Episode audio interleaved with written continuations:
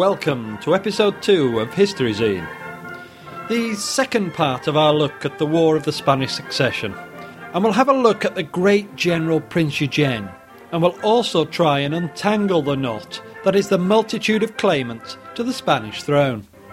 But first, let's take a look at another podcast series. Today, we feature the wonderful, the amazing, the very, very long Napoleon series, hosted by Cameron Riley and featuring the acclaimed historian David J. Markham. Now, this podcast was started a couple of years ago and has now reached episode 31 here in November 2007. Each episode is well over an hour long and just absolutely packed full of high-quality content. There's an immense amount of information about the life and times of Napoleon, Emperor of the French. The enthusiasm and delight of these two people as they wend their way chronologically through Napoleon's life is quite infectious. Each episode pushes us a little further on in the story, and both participants regularly produce letters and quotations that offer a variety of perspectives on the events and continually throw light upon the character of the man. There's a real sense of life and vibrancy to these podcasts. Riley and Markham both have their heroes and villains in the drama and cheer or jeer as they career madly through the proceedings. It's an invigorating ride which can't fail to engage the listener time after time after time. There's actually a real sense of sadness among many of the listeners as they see a time when this story must come to an end. Napoleon must eventually die, and this series must reach a final episode. They have, however, promised another series, this time featuring one of Napoleon's heroes, Julius Caesar. I'm very much looking forward to hearing that one. I really can't recommend this podcast highly enough. It's just really great entertainment. The really strong pro-Napoleon bias may occasionally irritate this Englishman, but the story and storytelling is vibrant, exciting and entrancing. Nip over to the podcast network now and search for Napoleon 101, or if you're on iTunes, just search for TPN Napoleon, or yet again Napoleon 101. If you haven't heard it yet, then I envy you. You're in for a real treat. Now, not really a review, but I just want to give a quick mention to a podcast I've just discovered called Binge Thinking History by Tony Cox. Remember last time, I did a quick excursion into the English situation in the late 17th century and the reasons behind William of Orange being invited to invade England. Well, in the latest episode of Binge Thinking History, he does a slightly longer and rather more accurate recap of this period than my sort of hand-wavy explanation of the English being a little bit unhappy. So that's episode 3 of the Binge Thinking History podcast, which covers the English Civil War, Charles I, Charles II, and James II. A useful bit of background to our History Zine episode 1. Also, I've been spending a bit of time on Dan Carlin's forums. Bit of history chat on there, worth popping in to take a look anyway. And now a little bit of historical linguistic trivia. This is a phrase that doesn't seem that common now. I remember hearing it a lot as I was growing up. It's a phrase, Hobson's choice. And Hobson's choice actually means no choice at all. It means you get what you're given. And I never knew the origin of this until I came to Cambridge here. And apparently he was a local boy born back in 1544.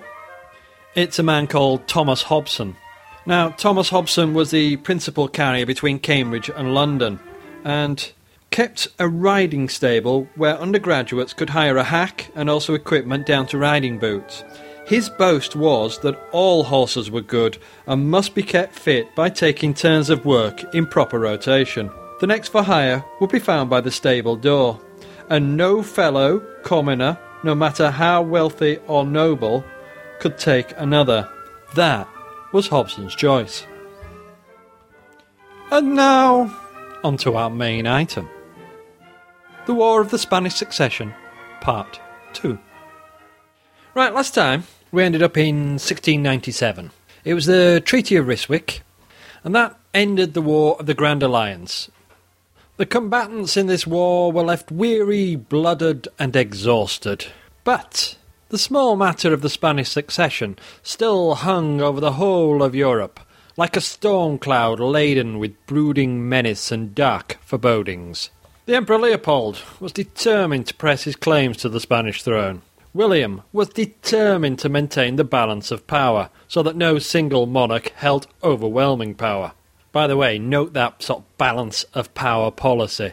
This is an absolute staple of English policy towards Europe. It was in the time of Queen Elizabeth, and it was again in the 20th century at the time of the two world wars. Anyway, back to the list. So, William determined to maintain the balance of power, and Louis determined to hold on to French gains and extend them into the Rhinelands. Louis, of course, would have been very happy to get his hands on Spain and therefore secure his southern border.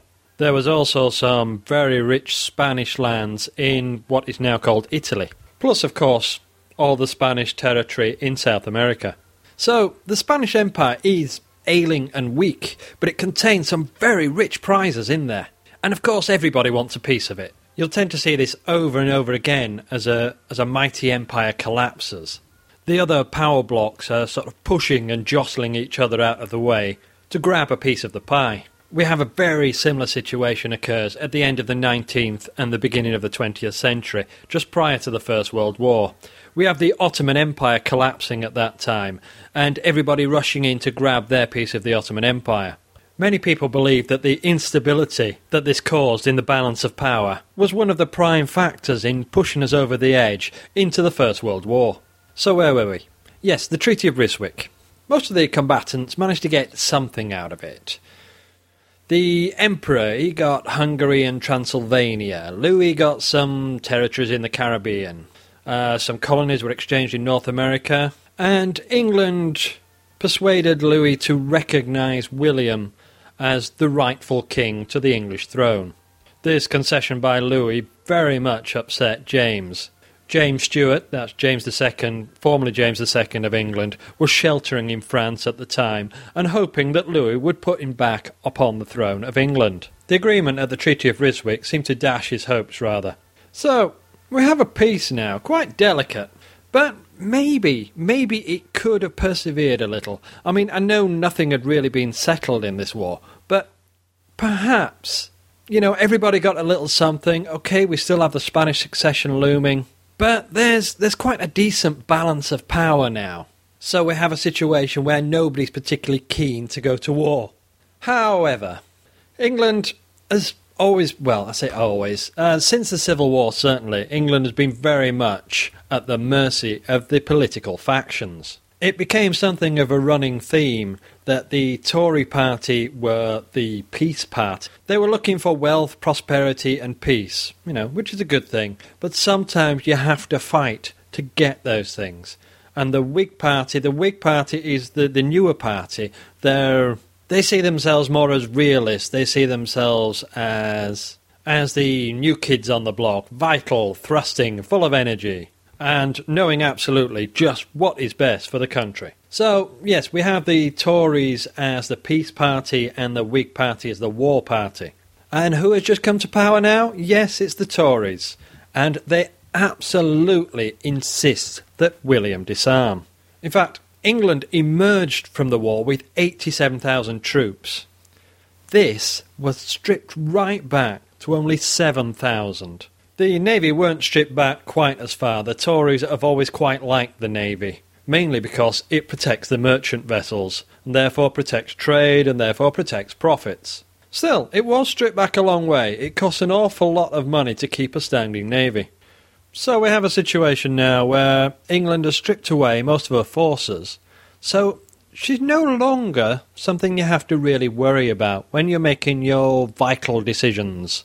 And I reckon quite shortly, Louis is going to have one of those vital decisions to make. And he's going to look across the channel and think, they're not really a factor. I don't have to consider them. But before we get to that decision, let's have another look at the Spanish succession. Now, I know we looked at it last time, but it is quite complicated. There are several claimants to the Spanish throne. We're going to end up with three in particular, but I'll run through it.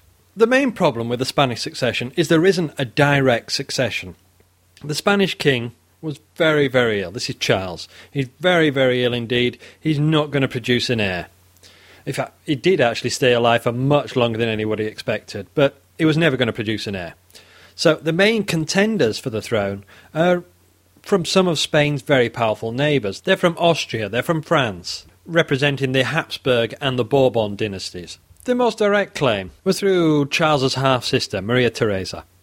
She had married Louis XIV of France, and they had a son, also called Louis, was the Dauphin. This Louis apparently had the most direct and legitimate claim, and everybody recognised that at the time. Louis XIV also had something of a double whammy in this legitimate claimant game, in that his mother was also a sister of the previous Spanish king, that was Philip IV. Confused yet? You will be. The other main claimant was Leopold, the Holy Roman Emperor. Now, Leopold was the son of another of Philip's sisters. Remember, Philip is the previous Spanish king. So Leopold, the son of another of Philip's sisters, and the succession has been promised to the Austrian Habsburg line in the will of Philip IV. So Philip IV, the previous Spanish king, had said that the Spanish succession would go to the Habsburgs, which would be through Leopold or one of his relatives. The Austrian Habsburgs and the Spanish Habsburg had been united some time back in the 16th century, back when Spain was very powerful indeed. So this, in a sort of different way, is just as strong a claim as that of the Dauphin. Now, the maritime powers, that's England and the Dutch Republic, they weren't particularly keen on either of these two options. Both of these options place a great deal of power in the hands of one ruler, and that power could seriously curtail their trading activities. The Dutch Republic and England are both looking for that balance of power again, because as long as there is a balance of power in Europe, then nobody is going to be able to cut off their trade.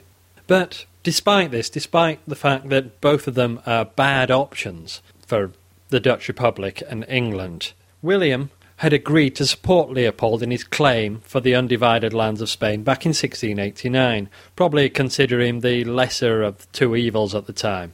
But in 1692, a more appealing candidate to the maritime powers was born. This was Leopold I's grandson, the electoral Prince of Bavaria, Joseph Ferdinand. Although he was Leopold's grandson, he was descended from him through the female line, so therefore not, strictly speaking, a Habsburg. His mother was Maria Antonia, who was the daughter of Leopold and Margaret Theresa. Margaret Theresa was a daughter of Philip IV of Spain. His father was from the Wittelsbach dynasty, so he had the triple benefit of being neither a Bourbon or Habsburg, and also having a very good claim to the Spanish throne. This was definitely the maritime powers' preferred option, and in 1697, at the end of the War of the Grand Alliance, England and France agreed upon the Spanish throne going to Joseph Ferdinand, and the Spanish territories in Italy and the Low Countries being divided between France and Austria. Charles II of Spain, however, was adamant that the Spanish Empire would not be divided, although he did agree to the succession passing to Joseph Ferdinand. So we could have possibly had an agreement here, but Joseph, rather unobligingly, died of smallpox in 1699, and the whole issue was opened up once more. France and England now decided upon a second partition treaty. There was another candidate still. This was a relative of Leopold I again. This was the Archduke Charles, a younger son from his second marriage. France and England agreed to his succession, with the Italian territories going to France, a rich prize indeed, those Italian territories, and the Archduke receiving the rest. Now, Spain and Austria were not consulted, and of course when they heard about it, neither were happy. Charles was still keen to pass on the Spanish Empire intact, and decided to bequeath it all to the Dauphin's second son, with clauses that devolved it onto someone else should circumstances change, so that he inherited the French throne. This would be unacceptable to all parties except France and Spain, and would inevitably lead to war. So there you have it, a simplified version of the problems of the Spanish succession, but it should give you some idea of the competing factions and their various claims. Charles II of Spain died on the 1st of November 1700, and on the 24th of November the Dauphin's second son, the Duc d'Anjou, was proclaimed supreme monarch of the Spanish Empire in its entirety. Now, I've said this move would inevitably lead to war, but things stayed surprisingly quiet for a short while. William the English king and Dutch stadtholder would have dearly loved to go to war against Louis at this point, but the English Parliament and Dutch policymakers were extremely reluctant to do so.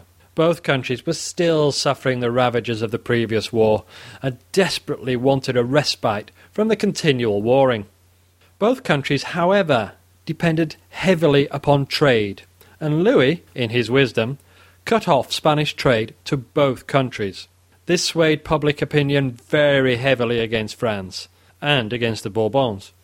William seized upon this and brokered a deal between Austria, England and the United Provinces, recognising Anjou as the Spanish king, but insisting that Austria get the Spanish Netherlands and the Italian cities that were part of the Spanish Empire. This doesn't actually begin the war yet, but it does define the position quite clearly so that he can count upon the participation of the Austrian Empire once hostilities begin.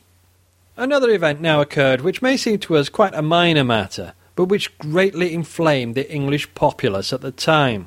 James II, former King of England, died in France, and on his deathbed Louis promised to recognise James's son, James Francis Edward Stuart, as the rightful King of England.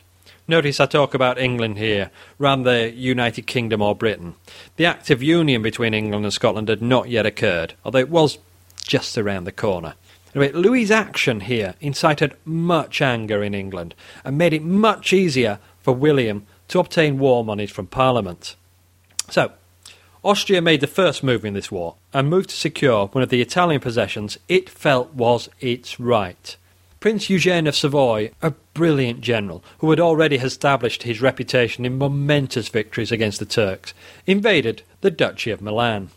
The French, led by the Duc de Villeroy, moved to protect their Milanese possessions, and so this titanic European struggle begins. So, horrible person that I am, I'm going to pause it there, or pause the train of events there. We're doing the War of the Spanish Succession, and we still haven't got to an actual battle yet, I'm afraid. However, we've set the scene, we've talked about why the war started, we talked about the Spanish Succession, and we've run a couple of armies head-to-head over there in Italy. But before I leave you this time, I just want to talk a little bit about the Prince Eugène. Now, Prince Eugène was the fifth son of Prince Eugène Maurice of Savoy Carignano, and it was intended that he should pursue a career in the church, but he always expressed a preference for the army. Now, his mother was a very colourful character indeed. She was known as Olympia and was at one time the mistress of Louis XIV. Now, when Eugène was about 17, his mother was involved in a great scandal involving poisoning, and it just so happened that her husband had died rather suddenly under rather mysterious circumstances quite recently. So she's accused of trading in poisons, and she's also accused of poisoning her husband. So, of course, she flees France, stopping only to pack all her riches in a few trunks.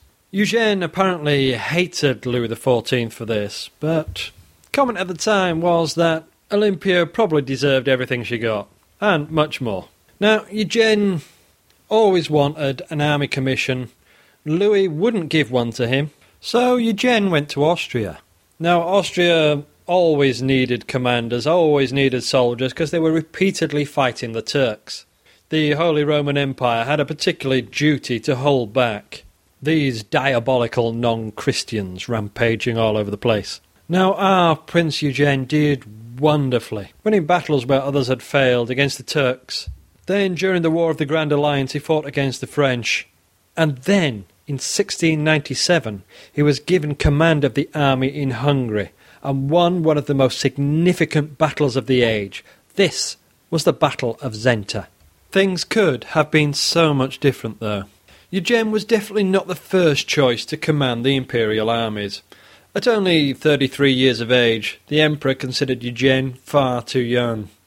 However, the president of the Imperial War Council, Graf Ernst Rüdiger Starhemberg, was full of praise for him.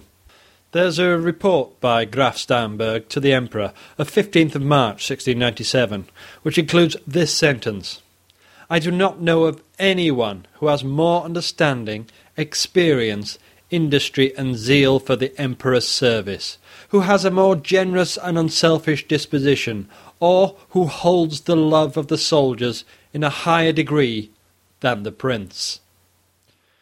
Leopold took this advice on board, but couldn't bring himself to go all the way with it.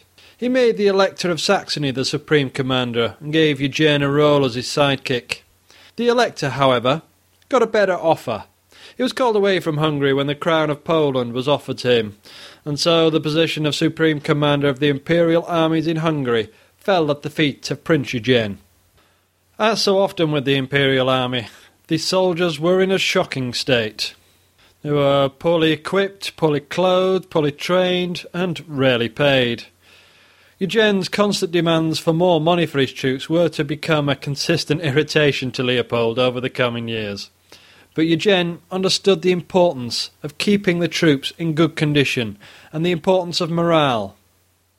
Eugène was successful due to his fine military brain and boldness in seizing the advantage, but the care he took of his soldiers was also an important factor. The Battle of Zenta itself was a fine example of him being able to exploit an enemy's weakness and also to demand more from his soldiers than other commanders could.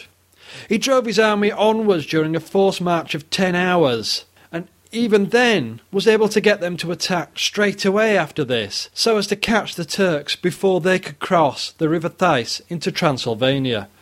The attack was an overwhelming success, and the Turks suffered massive casualties, while Eugène lost only a few hundred men. This battle is often held up as a major turning point and the beginning of the decline of the Ottoman Empire. The Turks were forced to make a peace with the Holy Alliance on unfavourable terms for the very first time. After this battle, Eugène was given a large amount of land in Hungary, and the revenue from this enabled him to build a fine palace. This is the Palace Belvedere. It's on the island of Chapelle on the Danube, just below Budapest. So there we'll leave Eugène, but come back to join him fighting the forces of France in northern Italy next time. Bye for now.